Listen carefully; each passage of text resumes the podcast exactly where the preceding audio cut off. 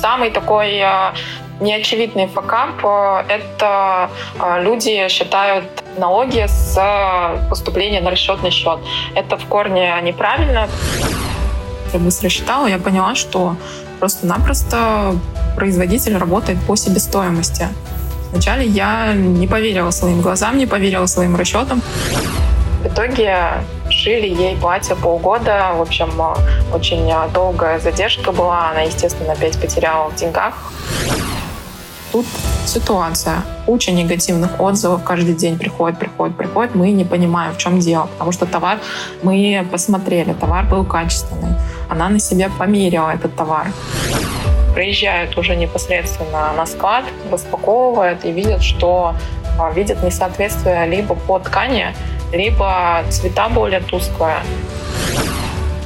Четвертый сезон подкастов «Логово продавцов». В новых выпусках еще больше интересных собеседников, еще больше полезного контента, практические рекомендации, компетентные советы и лайфхаки при работе с маркетплейсами.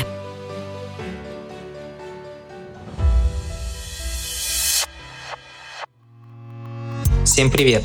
На связи Дэн Ветренников и это подкаст «Логово продавцов».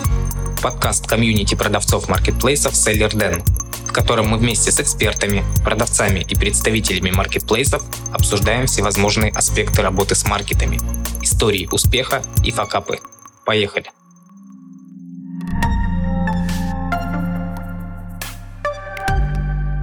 Сегодня в гостях у меня Розалия Ахмерова. Розалия, привет! Привет! А, Розалия, расскажи о себе, чем ты занимаешься. А, я занимаюсь продвижением на маркетплейсах а, с точки зрения маркетинга. И так получилось, что по образованию я еще бухгалтер. Больше пяти лет до маркетинговых услуг я занималась бухгалтерией, и также еще у меня второе направление — это как раз-таки бухгалтерское сопровождение поставщиков на маркетплейсах. Угу. То есть ты занимаешься бухгалтерским сопровождением и принципе, сопровождаешь поставщиков? Маркетинговым, да. Маркетинговым. А, недавно, вот буквально два месяца тому назад, я еще начала обучение на Ваубересе. Очень классный кейс у меня уже есть. А, в пять раз у меня выросла ученица по обороту, причем по а, зимней нише. Угу. Хорошо. Мы сегодня заявили тему такую, как факапы продавцов на маркетплейсах. Я думаю, тебе есть что рассказать, есть чем поделиться.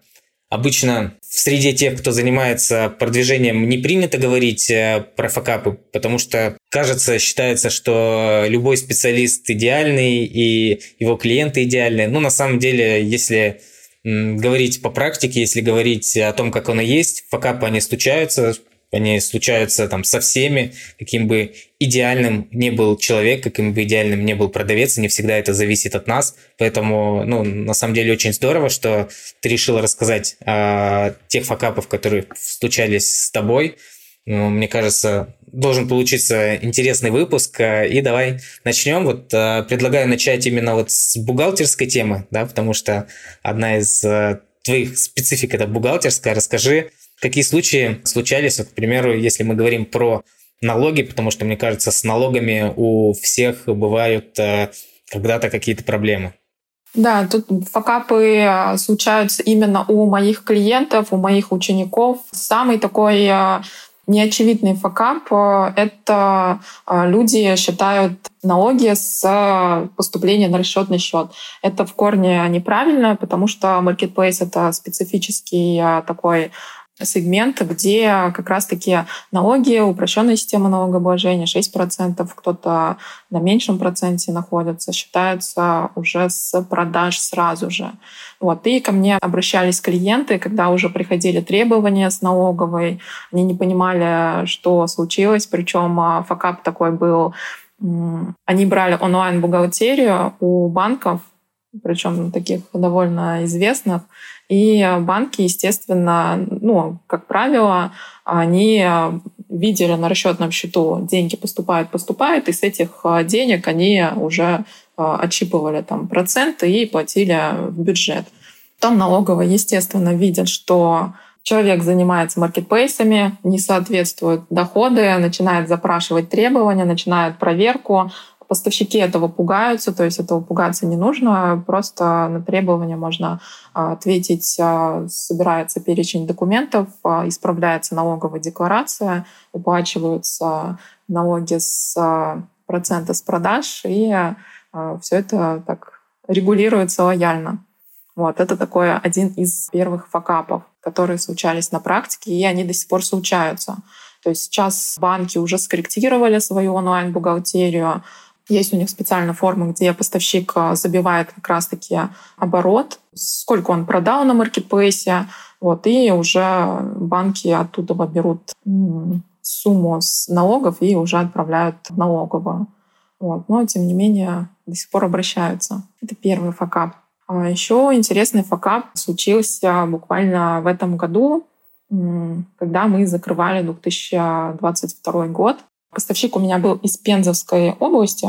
Он туда переехал, неопределенное количество времени прожил и переезжает в льготный регион. Подробности не удаюсь, какой именно. И по второму уже льготному периоду связывается со мной э, налоговая и говорит, вот э, в Пензе вы платили налог не один процент вы должны были платить, а больше должны были платить. Вроде как налоговая сказала, мы должны согласиться, тут же мы должны исправить декларацию, тут же мы должны доплатить налогов, но не тут-то было. Нужно всегда разбираться, независимо, налоговый инспектор это звонит или какое-то другое учреждение. Везде играет человеческий фактор, и инспектор просто-напросто, ну, возможно, ошиблась. Дело было в следующем. Так как у меня поставщик переехал Пензу в 2021 году. А как раз-таки а, в Пензе на тот а, момент действовал закон 1754 вроде. Там было следующее. Для впервые зарегистрировавшихся на территории Пензенской области как раз-таки предпринимателей в 2021 году или в 2022 году действовала процентная ставка 1%. То есть он мог в следующем году такую же процентную ставку применять.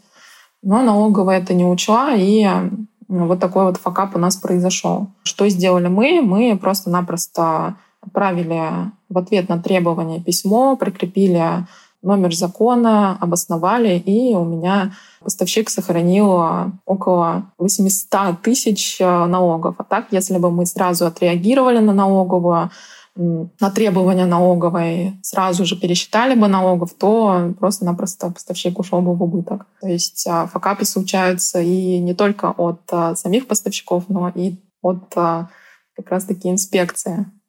Да, интересно. Давай продолжим про деньги. Есть ли что-то связанное с финансами? С финансами. Был еще один интересный опыт на моей практике. Это было в 2019 году довольно крупный производитель а, женских пальто обратился к нам за маркетинговым продвижением. И, как правило, я обычно вначале считаю экономику, смотрю, правильно ли цены рассчитаны, приемлемая цена ли на уровне а, других конкурентов. И пока я так быстро-быстро-быстро считала, я поняла, что просто-напросто производитель работает по себестоимости.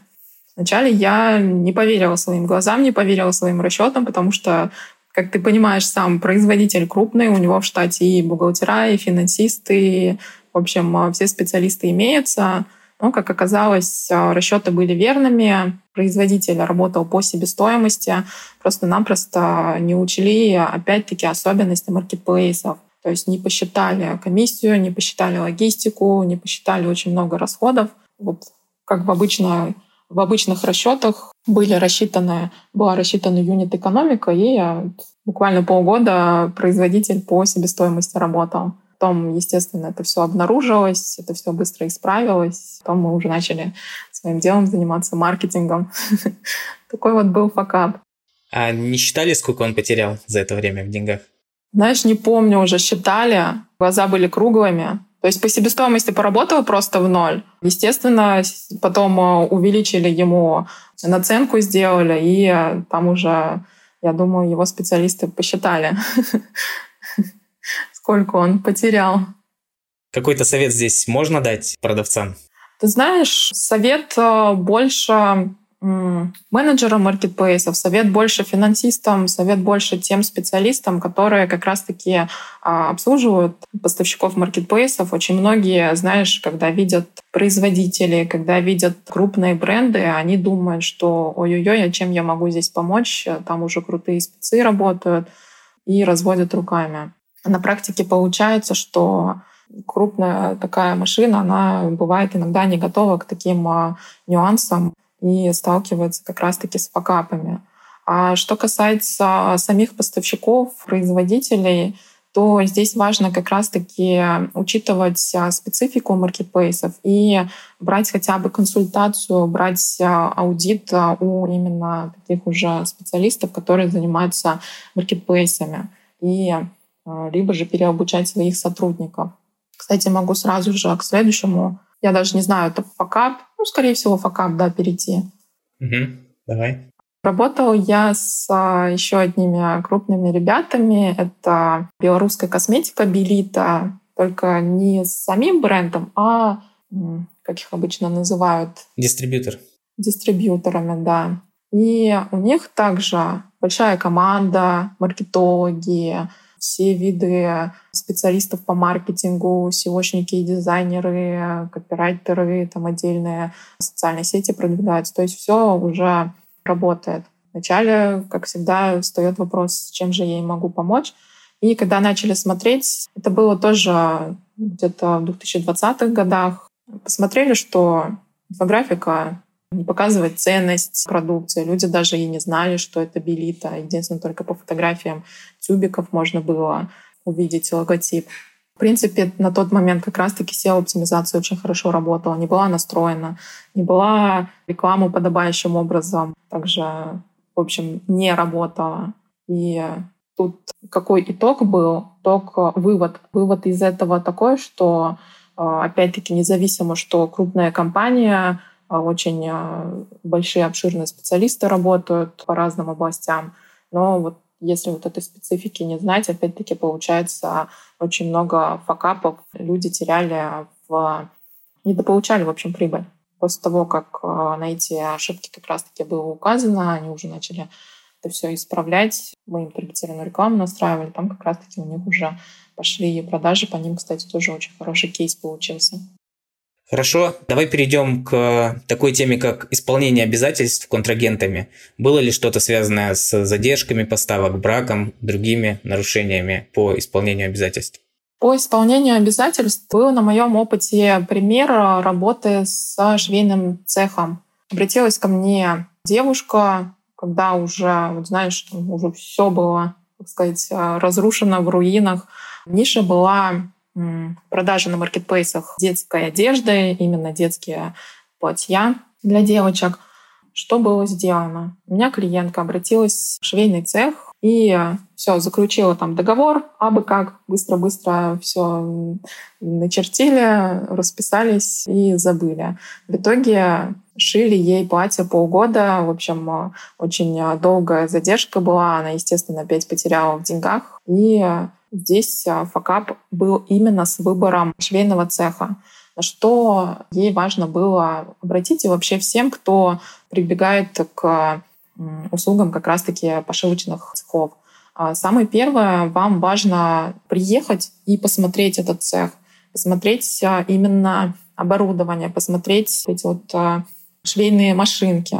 Потому что есть, я даже знаю производство, где шьют прямо на старых машинках. И ну, ты, как сам понимаешь, это будет очень долго и некачественно.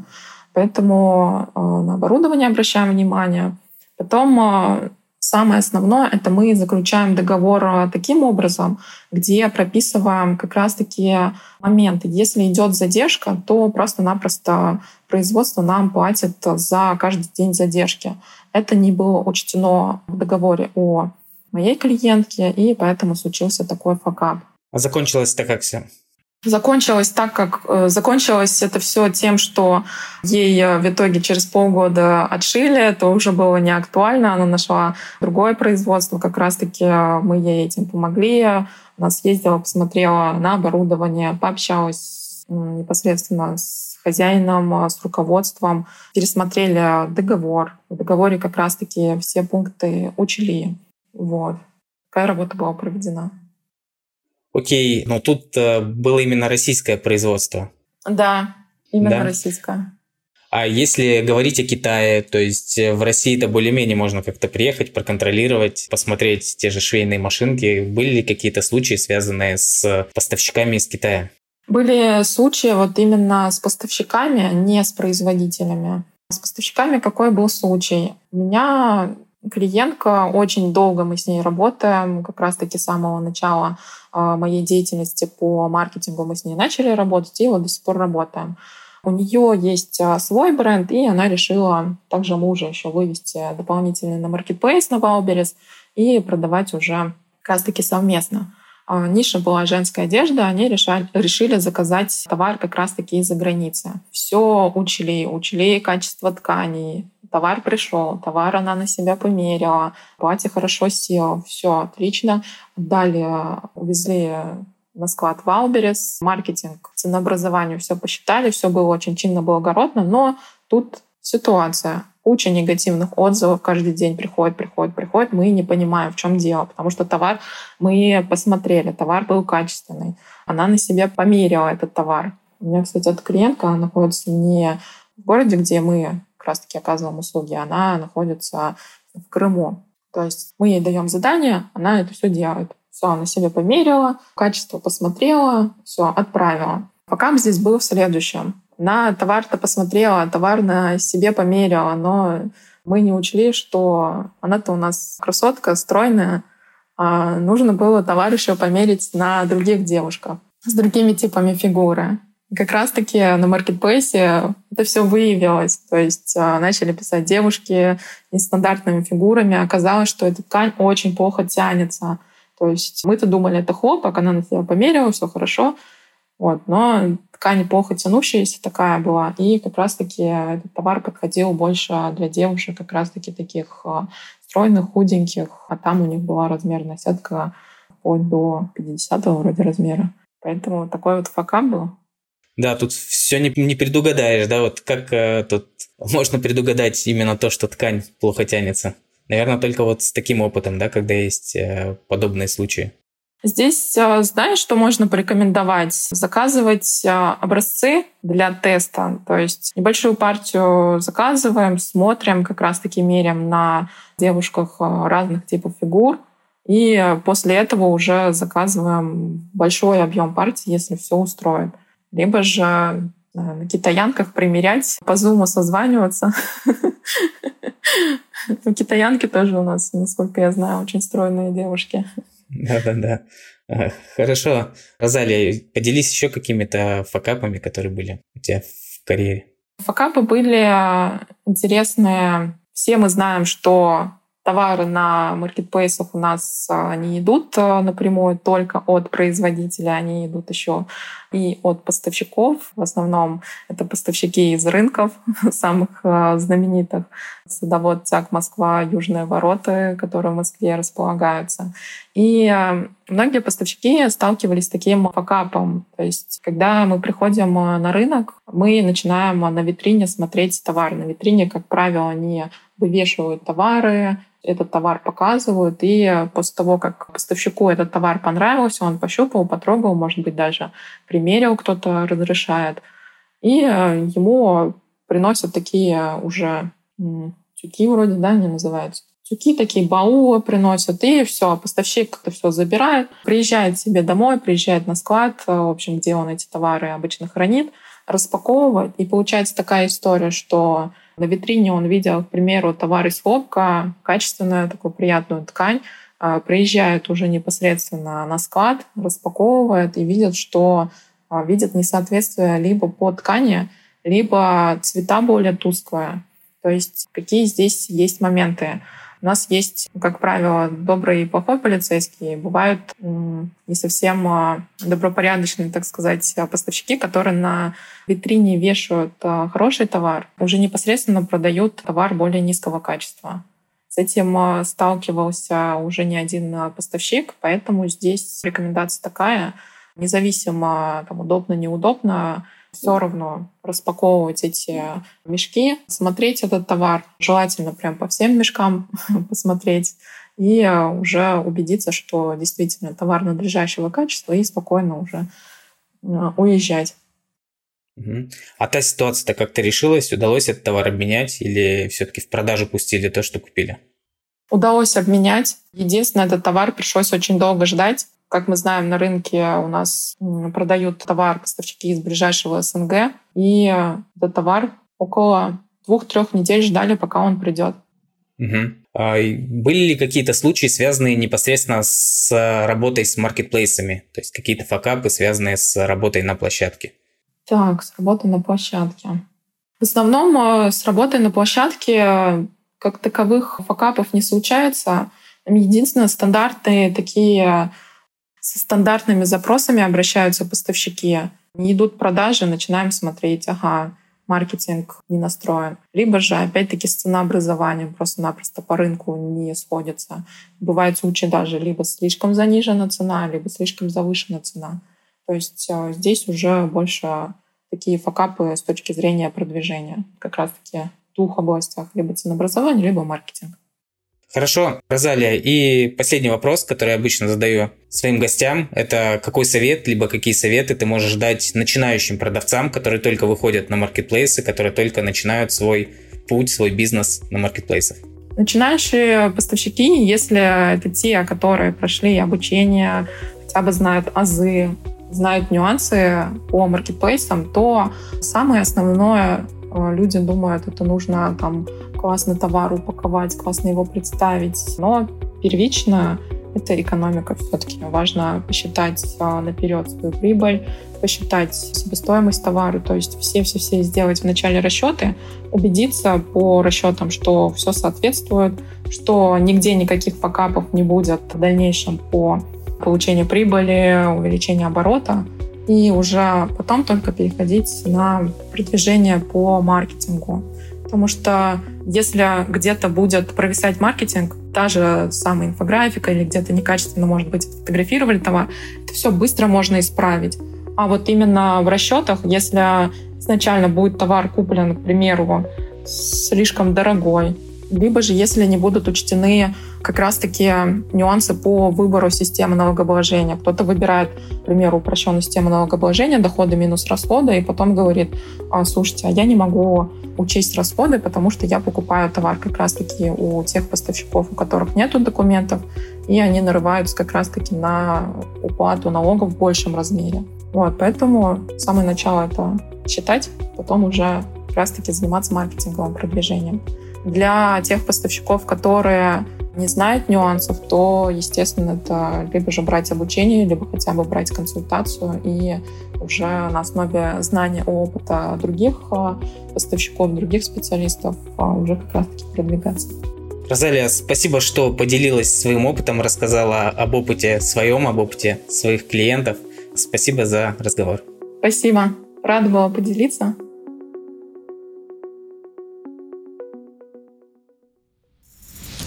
Чтобы не пропустить следующий выпуск, подписывайся на подкаст, ставь лайк и заходи на сайт логово продавцов sellerden.ru sellerden.ru